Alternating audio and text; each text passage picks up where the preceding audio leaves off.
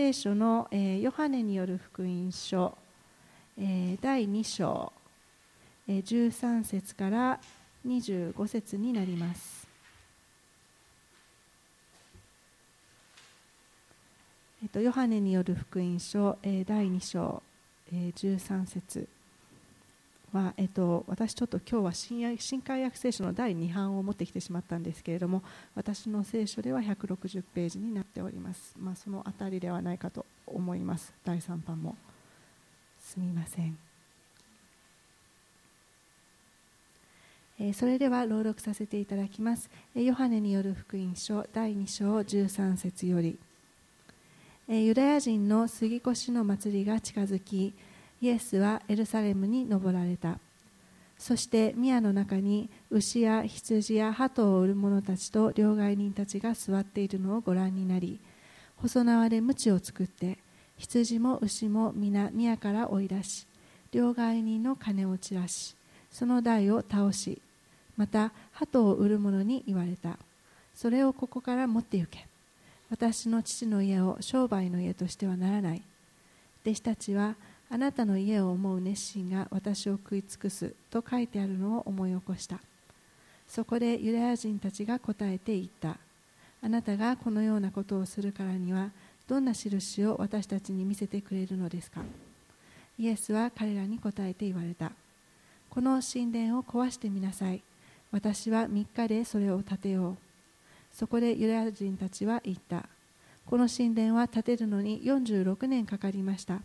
あなたはそれを3日で建てるのですか？しかしイエスはご自分の体の神殿のことを言われたのである。そこでイエスが死人の中からよみがえられた時弟子たちはイエスがこのように言われたことを思い起こして聖書とイエスが言われた言葉とを信じた。イエスが杉越の祭りの祝いの間エルサレムにおられた時多くの人々がイエスの行われた印を見て皆を信じた。しかしイエスはご自身を彼らにお任せになられなかった。なぜならイエスはすべての人を知っておられたからでありまたイエスはご自身で人のうちにあるものを知っておられたので人について誰の証言も必要とされなかったからである。以上の歌詞より本日は「私は3日で神殿を建てよう」というタイトルで高橋先生にメッセージを語っていただきます。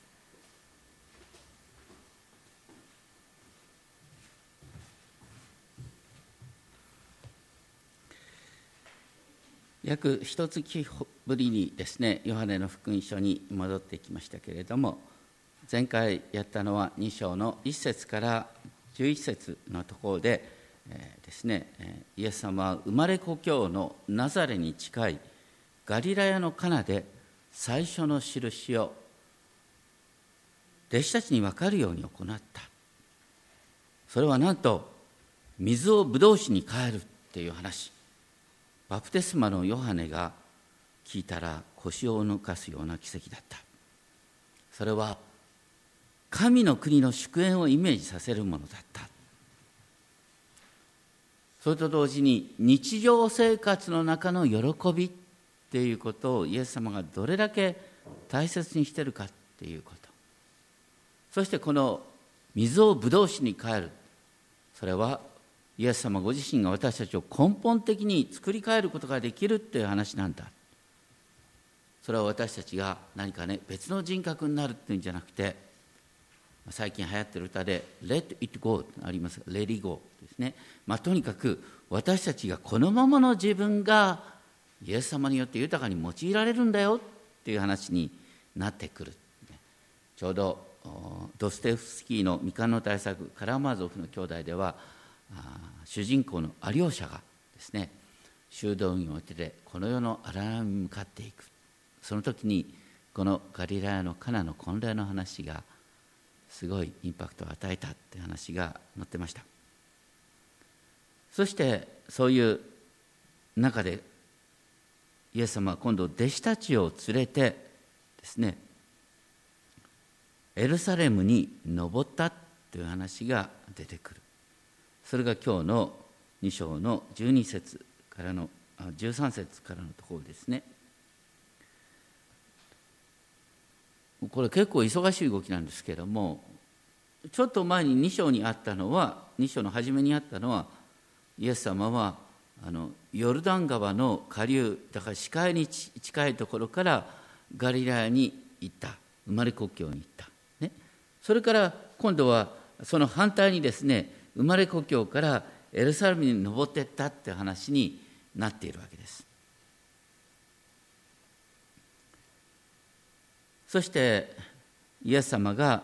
バプテスマを受けて公の生涯として初めてのこのエルサレム訪問においてイエス様はすごいことをしたっていうことがこう書いてある。この いわゆる宮清めの記事。これがどうしてそれほど大切かというとですね当時のあのユダヤ人たちが憧れていたことは何なのか。当時の救い主に対する期待は何なのかっていうと主の宮が主の栄光の雲で包まれるっていうことだった。一番最初にですねモーセさんが神の幕屋を作った時に栄光の雲が宮に満ちた。そしてソロモンが神殿を建てた時も栄光の雲が宮に満ちた。この時のですねエルサレム神殿というのは壮大なものだった。ちょっと今模型ですねあのあるんですけれども模型がここにあるっていうよりは模型の写真があるという程度ですいませんけれどもこれはあの今もエルサレムに行くとですねこういう模型を見ることができるそうですけれどもとにかく壮大なもので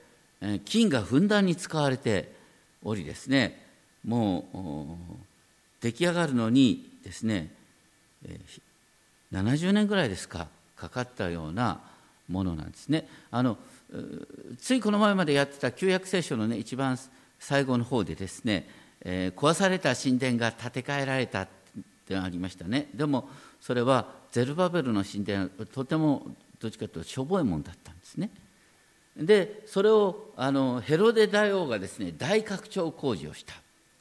どうしてかというとヘロデ大王は自分こそが救い主だっていうようなそういうイメージを売りたかったからとにかく神殿工事に非常に力を入れたんです。でこの神殿はですねあの町の中でどういう感じになっているかというとちょっと次を見せていただきたいんですけれども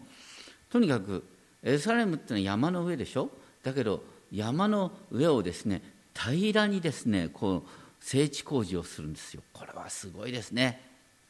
でこのあの 全体の敷地っていうのはですねソロモンの神殿よりはるかに大きい。エゼキエルが予言した神殿よりもですね2倍ぐらい大きい。現在のですね普通の小学校の運動場だと10個ぐらいあるぐらいの大きさなんですね。でそういう中であの特別な構造があったんです。それは一番神殿のですね外側があ外庭違法人の庭。ここまでは違法人が来ることができる。そしてその中側にですね婦人の庭っていうのがあって次に真ん中にイスラエルの庭がある。で次ちょっと平面図を見せてください。あの イエス様のこのお話とかなんとかほとんどこの外庭でなされてるんですけれども今日ここでテーマになるのはですねこの外庭の部分にですね商売人がたくさんいた。何のための商売人かというとですねイスラエルの人々があの遠くからね礼拝に来る。当時の礼拝っていうのはいつも生贄を捧げる礼拝なんです。例えばガリラヤ地方からですね3日ぐらいかけてですね牛を引っ張ってきて途中で牛がダメになっちゃったとかねあの傷ついたったらこう生贄捧げられないんですよ。でそういうことであのユダヤ人の便宜のためにですね外庭であの生贄を飼うことができるように。っていうこうそういうですねあの便宜が図られてたんです。それからあの献金を捧げようと思う時に当時ですね流通しているお金っていうのはあ社会で流通しているお金はローマ皇帝の絵が恋に書いてあるんですよ。これはね偶像みたいなもんだからそれを神殿に捧げることができない。それでローマ皇帝の絵がついてるですね、えー、銀貨をですね神殿用の銀貨に取り替える。そして捧げるとかいうことでとにかくですねそういう商売のですね場がたくさんあったということなんですね。もう消していただいていいですが。とにかく そういう中で、えー、イエス様がですねあのエルサレムに登って宮の中でこういうですね、えー、牛や羊や鳩を売る者たちと両替人が座っているのをご覧になってなんと細縄で鞭を作って羊も牛も見た皆宮から追い出した。すごいね。イエス様が細縄で鞭を作ってビシバシ。で牛が出てった。羊が出てった。で商売人が出てった。こうイエス様とっても迫力あったんだろうね。だってまだこれ交渉外になってもう間もなくだからイエス様もそんなに人気出てるわけじゃないのにみんな出てかざるを得なくなった。それそればかりかですね。両替人の金を散らしその台を倒した。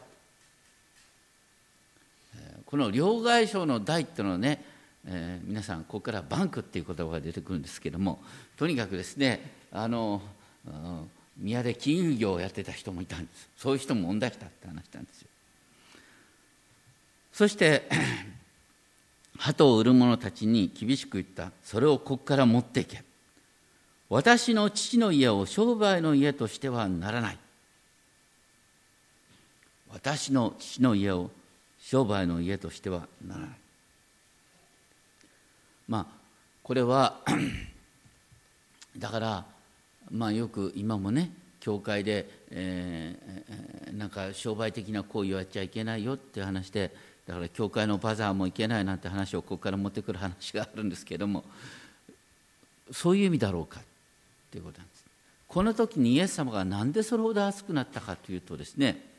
さっき言ったこの神殿の構造に関係するんです。神殿の構造外庭にしか来られない人それがいわゆる違法人なんです。でこの時ですね実は聖書が結構ギリシャ語で訳されて流通しててですね多くのギリシャ人やローマ人がイスラエルの神を信じるようになってたんです。このヨハネの福音書の12章にも出てきますけれども12章20節にも出てきますけれどもギリシャ人が礼拝に来てたっていう話があります。でも彼らが入ることができるのは外庭の部分なんです。ところが外庭っていうのはユダヤ人の便宜のためにね生贄がたくさん売られてたりえー、ねあの両替商の台がたくさんあったりなんかしたってことなんです。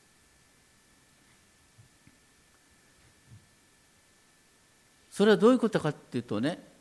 違法人っていうのはもう本当にやっとの思いで来るんですよ。ね、ユダヤ人から違法人って軽蔑されてるって分かっててもでもねローマの神々じゃダメなんだよ。ギリシャの神々じゃダメなんだよと言ってせっかくこの憧れのエルサレムに来て神殿に入ったと思ったらね違法人はこれ以上入れないっていうねこう大きな扉があってその目の前では商売やってんだよ。イエス様からしたらねなんで本当にねせっかく違法人がこうやって礼拝にしに来てんのにその邪魔をするんだよお前たちは。っていうことなんです。だからイエス様がね 私の父の家を商売の家としてはならないっていうのは教会の中でねあの本を売っちゃいけないとかいう話とは違う 売ったりしてますけど、まあ、とにかくですね その言ってることは違法人の礼拝の邪魔になってるでしょっていうことなんです。でこの宮清めの話はですね3年後に約3年後にも起こるんですね。それはあのマルコの福音書にもよく出てきますね。マルコの11章17節を見ると、イエス様はその時にね、こうおっしゃった。私の家はすべての民の祈りの家と呼ばれる。すべての民の祈りの家このすべての民の祈りの家なんだだから違法人の礼拝を妨害するなよって話なんですねその時にですね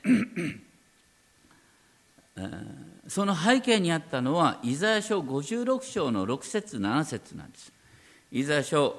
56章の6節7節というのは先ほど私が黙祷の中でですねあの御言葉の黙想の中で読んだ御言葉なんですね。そこに書いてあるのは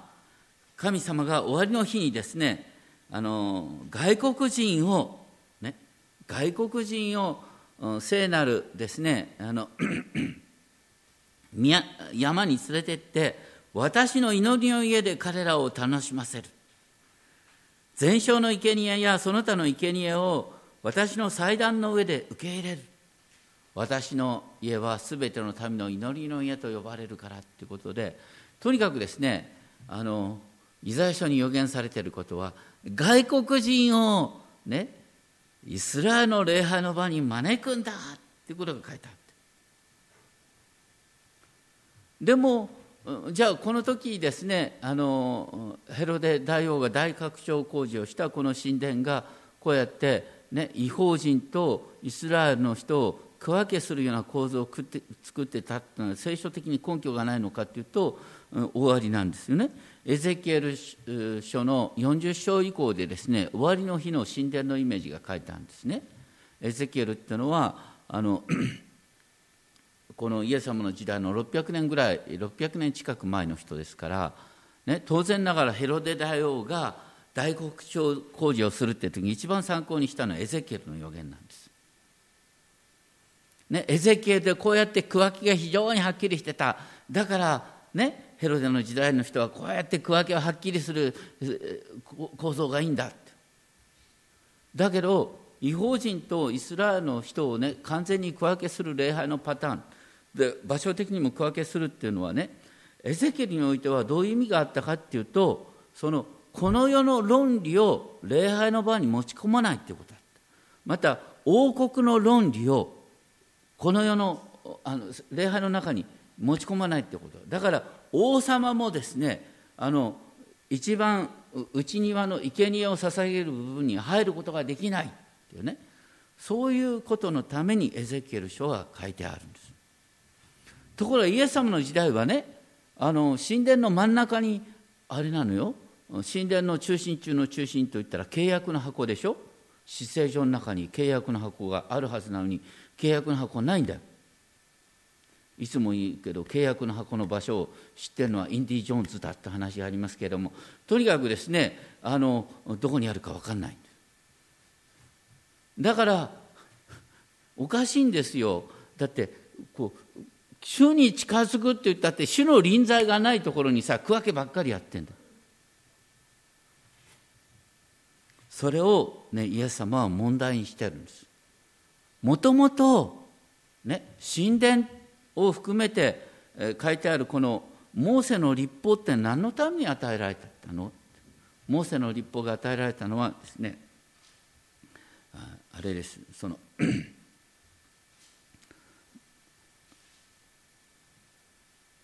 出エジプト記の19章に出てくることですけれどもね出エジプト記の19章のところにですね、まあ、この指標成功のですねあのあの背景になることですけれども19章の5節6節ですね。あなた方はすべての民の中にあって私の宝となる。あなた方は私にとって祭祀の王国聖なる国民となる。ユダヤ人が存在した意味は何かというと外国の人々にイスラエルの神ヤーフェを紹介するそのためにイスラエルがあるんだよっていう話だった。ところが彼らはですねあの違法人を排除するような形をしてた。とにかくイエス様は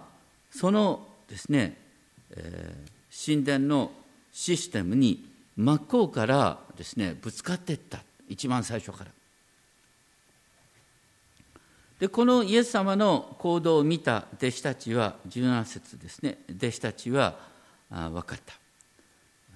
あなたの家を思う熱心が私を食い尽くすと書いてある御言葉を思い出したですね。2章17節。この御言葉はどこに由来するかというと 詩編の69編ですね。詩編の69編。今日の礼拝の一番最初に読んだのは詩編69編の抜粋なんですね。その9節からの引用なんです。詩編69編の7節から9節の文脈を言うとですねダビデさんがですね主に対する熱い思いのゆえに、えー、孤独を味わう。主を本当に熱く思えば思うほどですね周りから浮いてしまってですねそして反対に、えー、みんなの心の底にある主への不満をダビデが引き受けてしまったっていうことなんですね。実は当時の人々っていうのはですね神様がねどうして私たちをこのね、ローマ帝国の支配から解放してくれないのかどうして神様はいつまでも黙ったままいるのかってことなんです。私たちはこの世界で生きてる時にね神様はどうして黙っておられるのかっていうことに直面することがあります。それに対してイエス様はどんな形で神様を表してくださったかっていうとねこの神々しい神殿というよりは貧しい人に寄り添うっていうですねあの徹底的に使える生き方を通して神様はそういう方なんだよっていうことを表してくださったということです。先週もちょっとお話ししましたけどもあの僕も尊敬する人にあのダミアンっていうですね神父がいます、えー、この人はあの旧来の聖者と言いますけれどもあの雷病ですね。今はハンセン病と言いますけれどもあの ハワイでですねあのダミアンはハワイに神父として使わされてハワイで10年間ぐらいですね教会を勃会してた時にですねあのハワイで、えー、ハンセン病が急にですね増えだしたんですね。その時に当時の常識としてハンセン病の方を徹底的に隔離するっていうですねそういう政策が取られました。そしてハンセン病と診断されたらみんなモロカイ島というですね孤島に、えー、強制移住させられるということがありました。ダミアンがですねあの仕えていた教会でいつもですねお花をきれいに飾ってくれる、うん、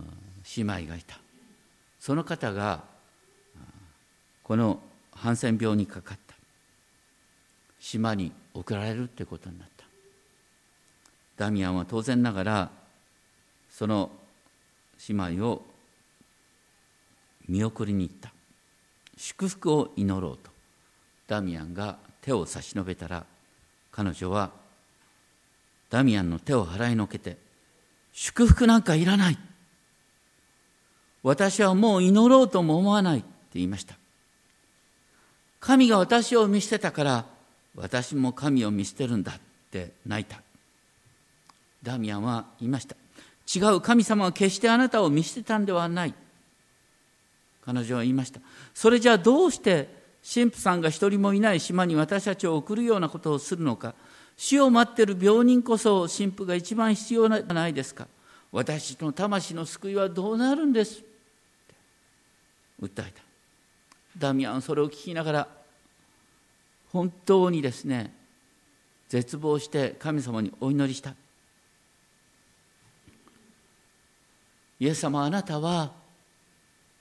我が神我が神どうして私をお見捨てになったのかと祈られましたね。本当に神から見捨てられるっていうことの痛みをご存知のイエス様どうしてこんなことが起こるんですか？どうしてあなたは黙っておられるんですか？って祈った。しばらく祈ってる中でダミアンは不意に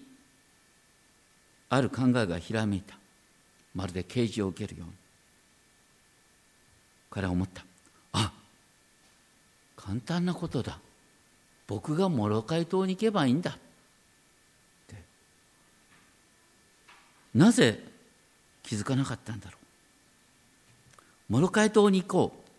神様が彼らを見捨て見捨てられたのではないということを明かしするために。私には何という素晴らしい使命があるんだろうって思ってダミアンは単身でモロカイ島に行きました。ダミアンを英雄的に褒めてくれる人もいればダミアンっていうのはすごいね役所にね、えー、非常に激しくね突っかかっていったんですよ。このことをこうしてくれああしてくれと、まあ、とにかくダミアンは非常にうるさがられた存在なんですけれどもそれと同時にいろんな非難がごうごうと湧いてきた。社会のシステムを覆すということで。それでもダミアンは人の非難を受けながらこのハンセン病の方に仕えるためにモロカイ島に行きました。でも行ってもねかつてダミアンに訴えたその女性は全然教会に現れなかった。7ヶ月経ってやっとその女性がですねある人を使いに起こした。もう私は死ぬ。だから一度祈りに来てほしい。ダミアンは当然すぐに祈りに行きました。彼女はダミアンに言った。私は二度と祈るまいと心に決めていたんで教会に来られなかった。でも最後にやはり祈ってもらいたくなった。神様はこんな私を許してくれるかしら。ダミアンは答えました。君は神様から離れていたんじゃない。祈るまいと決めてからどんなに苦しかっただろうね。言葉にしなくてもその苦しみは立派に君の祈りだよ。だから何も心配しなくていい。それを聞いた彼女は神様は私をお見捨てにならなかった。あなたがそれを証ししてくれたんです。ありがとうって言って息を引き取っていった。ということです。ダミアンはそのように本当に徹底的に弱い人に寄り添うということを通して神様は共にいてくださるんだということを証しした。私たち知らないうちにね神殿の意味を忘れている。イスラエルの民にですね神様が一番最初、ね、モーセの時に幕屋を作るように命じた。何のためだったと思いますか？幕屋。それは当然罪の生贄を捧げるっていうね機構がありました。それ以上に幕屋の最も大切な意味は何だったかっていうと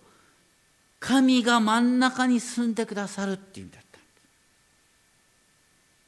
その印として幕屋があった神様はダビデにですね神殿を作ることを命じられた。それは何かっていうと神がイスラエルの真ん中に住んでくださるっていうことの印だった。神が共にいてくださる。それこそが神殿の最も中心的な意味なんです。ところが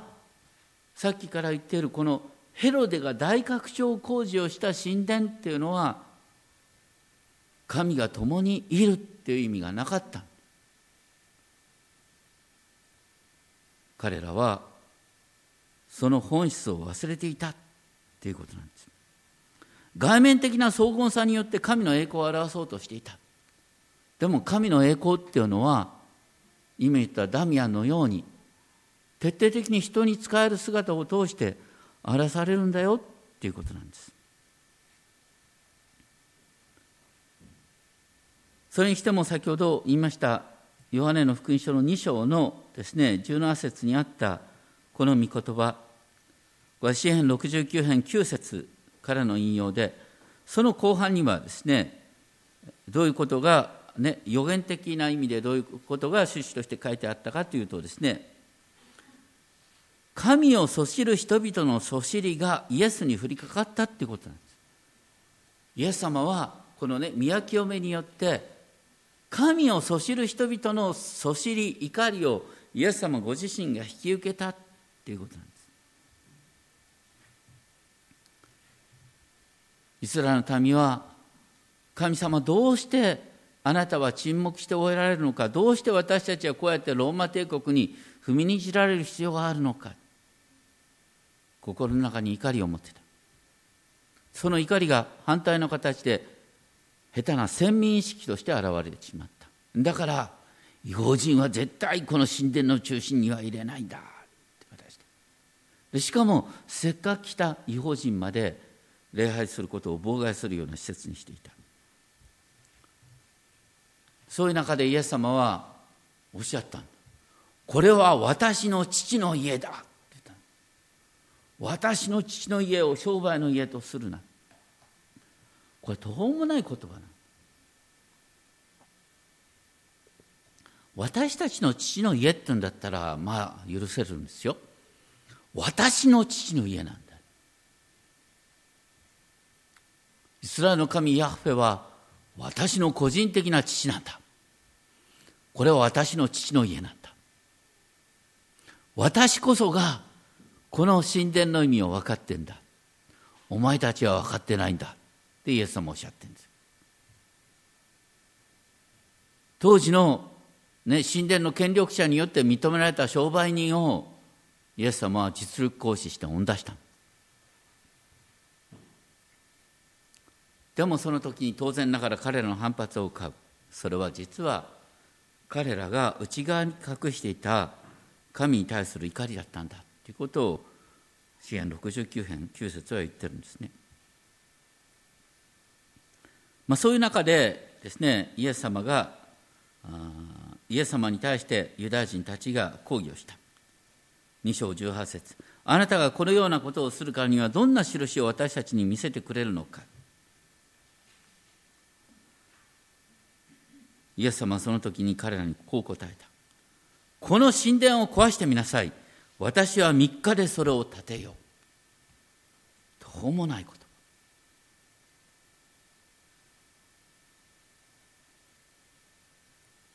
この、ね、3日でそれを建てようってイエス様は3日で神殿を建てようってイエス様がおっしゃった言葉っていうのはこの通りイエス様が十字架にかかった時にですねあのユダヤ人たちがこう偽証をした話です。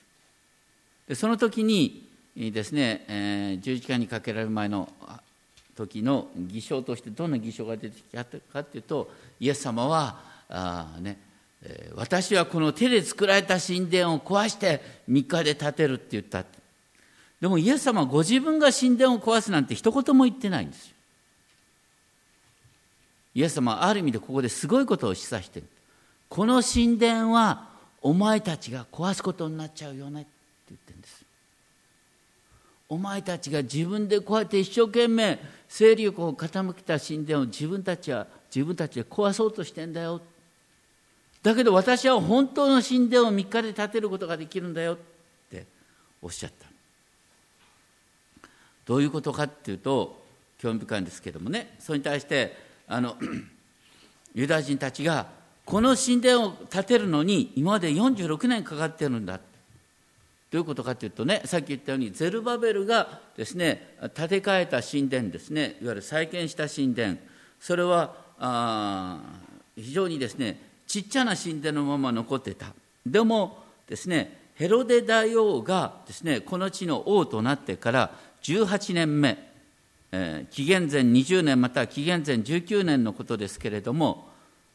これから大拡張工事をするんだ。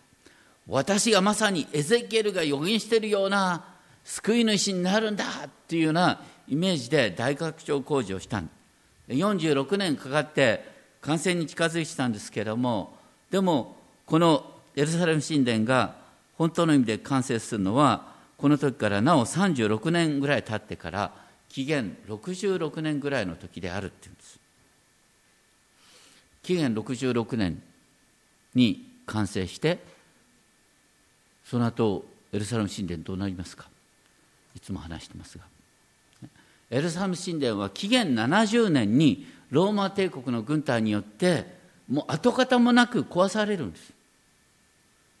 だ神殿が完成したのがね、えー、紀元66年でさ神殿がぶっ潰れるのが紀元紀元70年だよ。だから彼らがもう本当にですねすごい勢力を尽くしてですねこう私たちは神の栄光を表すんだって作った神殿がローマ軍によって4年後に完成した4年後に壊されるんですどうして壊されるんですか？ローマ軍が全部悪いんですか？いやそうじゃない。ユダヤ人はこの時にさっき言った誤った先民意識誤ったですねこの神の民の意識によってとにかくローマ帝国からの解放解放解放そればっかり願って無謀な独立戦争をするわけです。で結局ローマ皇帝を、ね、エルサレムまで招いてしまってそして神殿を壊すってことなんです。だからイエス様から見たらですね神殿をね壊すのはユダヤ人なんだ。だからねイエス様ここでおっしゃったんです。この神殿を壊してみなさいお前たちはこの神殿を壊すよねって話だ。しかし私は3日でそれを建てるっておっしゃった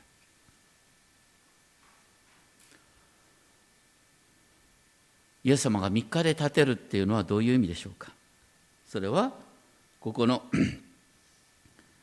2章の21節にあるようにイエスはご自分の体の神殿のことを言われたのである。イエスが死人の中からよみがえられた時弟子たちはイエスがこのように言われたことを思い起こして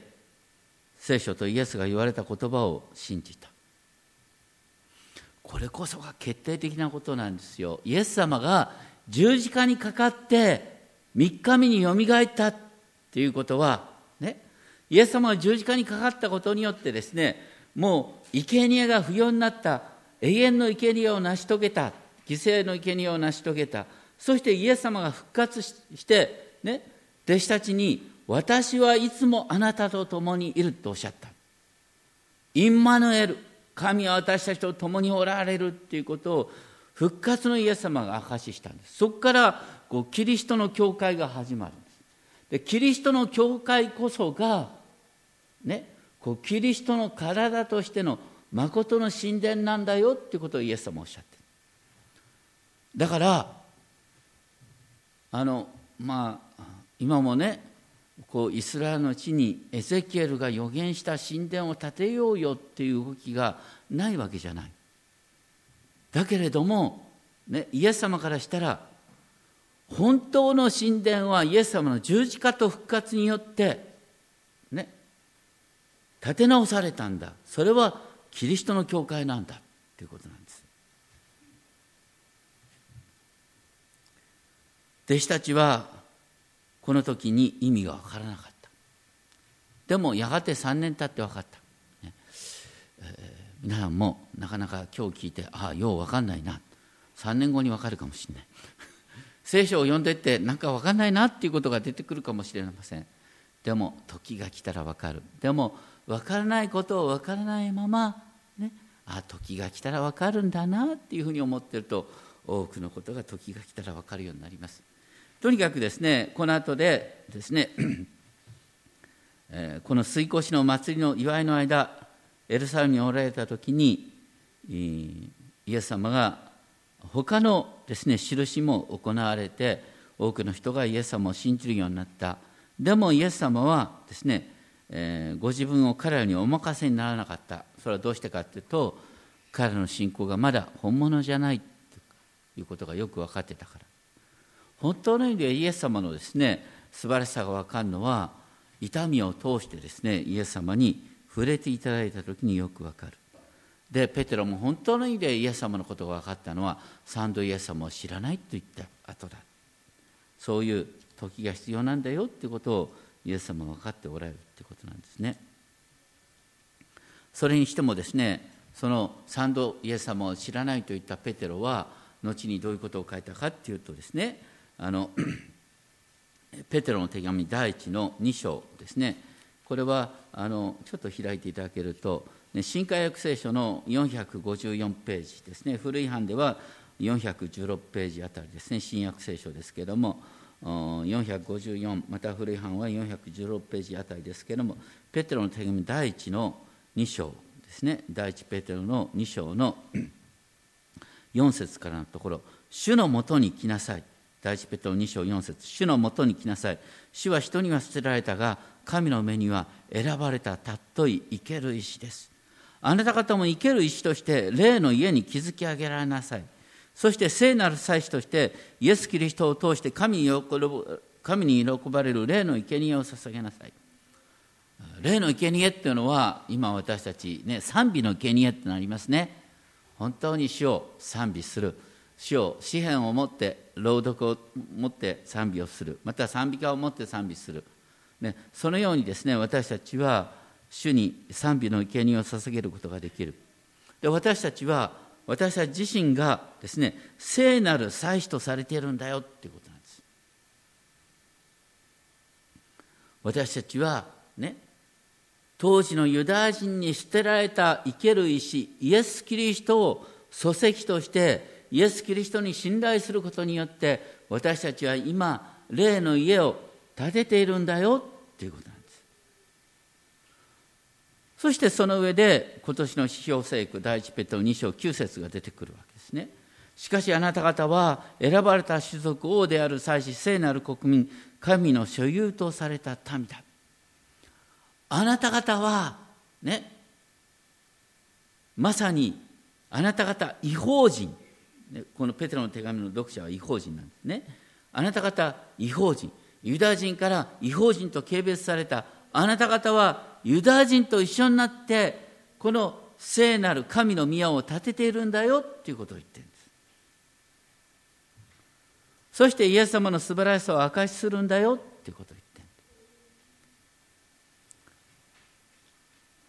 今日ね改めて覚えたいとにかく当時の、ね、イエス様の時代に本当に世界の奇跡と言われるのは壮麗な神殿があった。イエス様は壊してみよう。私は3日で神殿を建て建てるとおっしゃった。どうもないこと。でもイエス様は十字架と復活によってまさに神殿を建ててくださった。で私たちキリストの教会が本当の意味でキリストの体としての神殿となっているんだ。キリストの体としての神殿っていうのはどういう形で栄光を表すのか、ね、こういう偉大なことができたっていうことよりも、ね、今日話したようにダミアンさんのようにまさに本当に人がね背けるようなところに目を背けるようなところに単身に乗り込んで本当に神は共にいるんだっていうことを自分の身をもって表す。私たちはなかなかそのようなことはできないかもしれない。でも以前も申しましたように私たちが、ね、誰か隣の人のために祈る。そして互いにですね愛し合う使い合う。私たちが神殿となるっていうのは一人でじゃなくて組み合わされることによって神殿となるんです。私たちはいつも、ね、誰か兄弟姉妹のことを覚えて祈るように召されている。そして私たちはですね2人3人と交わりを築くことによってこの世の人々に対してイエス様の素晴らしさを証ししていくんです。一人で証しするんじゃないんです。私たちは祈り合う仲間としてこの社会に対して証ししていくんです。だから私たちは神殿なんです。私たちはそのように召されているんだということを覚えたいと思います。今日ね改めて覚えたい。イエス様は3日で神殿を建てるとおっしゃった。イエス様が3日で神殿を建てた。その、ね、流れの中にそのキリストの神殿の一部として私たちが召されているんだっていう誇りそして喜びを自覚を持っていただきたいと思います。お祈りをしましょう。天皇お父様私たちはキリストの体として組み合わされております。キリストの体として召されております。どうか私たちがヘロデがやろうとしたような壮大な神殿工事によって神の栄光を表す。そうではなくして私たちは互いに使い合うということを通して神が共にいてくださるということを表すんだ。それに召されていることを覚え感謝します。どうか私たちが互いに身近な人のことを思いまた私たちがこのように神の家に共に集められている。すべての民の祈りの家としてのこの教会。この交わりを通して互いのために祈り互いのために使い合っていくことができるよう導いてください。あなたが共にいて私たちの歩みを守ってくださいますように。今ここにおられるお一人お一人の中に信仰の友のために祈ることの大切さを覚えさせてください。信仰の友のために祈りまた信仰の友がいない場合は信仰の友を祈り求めるということから始めさせてください。私たちはキリストの体として今組み合わされる途上にあります。そして私たちが互いに愛し合うものとしてこの社会に対して影響力を持っていくことができるよう導いてください。神の宮がここにある。それは祈り合う群れである。ありがとうございます。そのような動きを私たちのうちに起こしてくださいますように。尊き主イエス・キリストの皆によってお祈りします。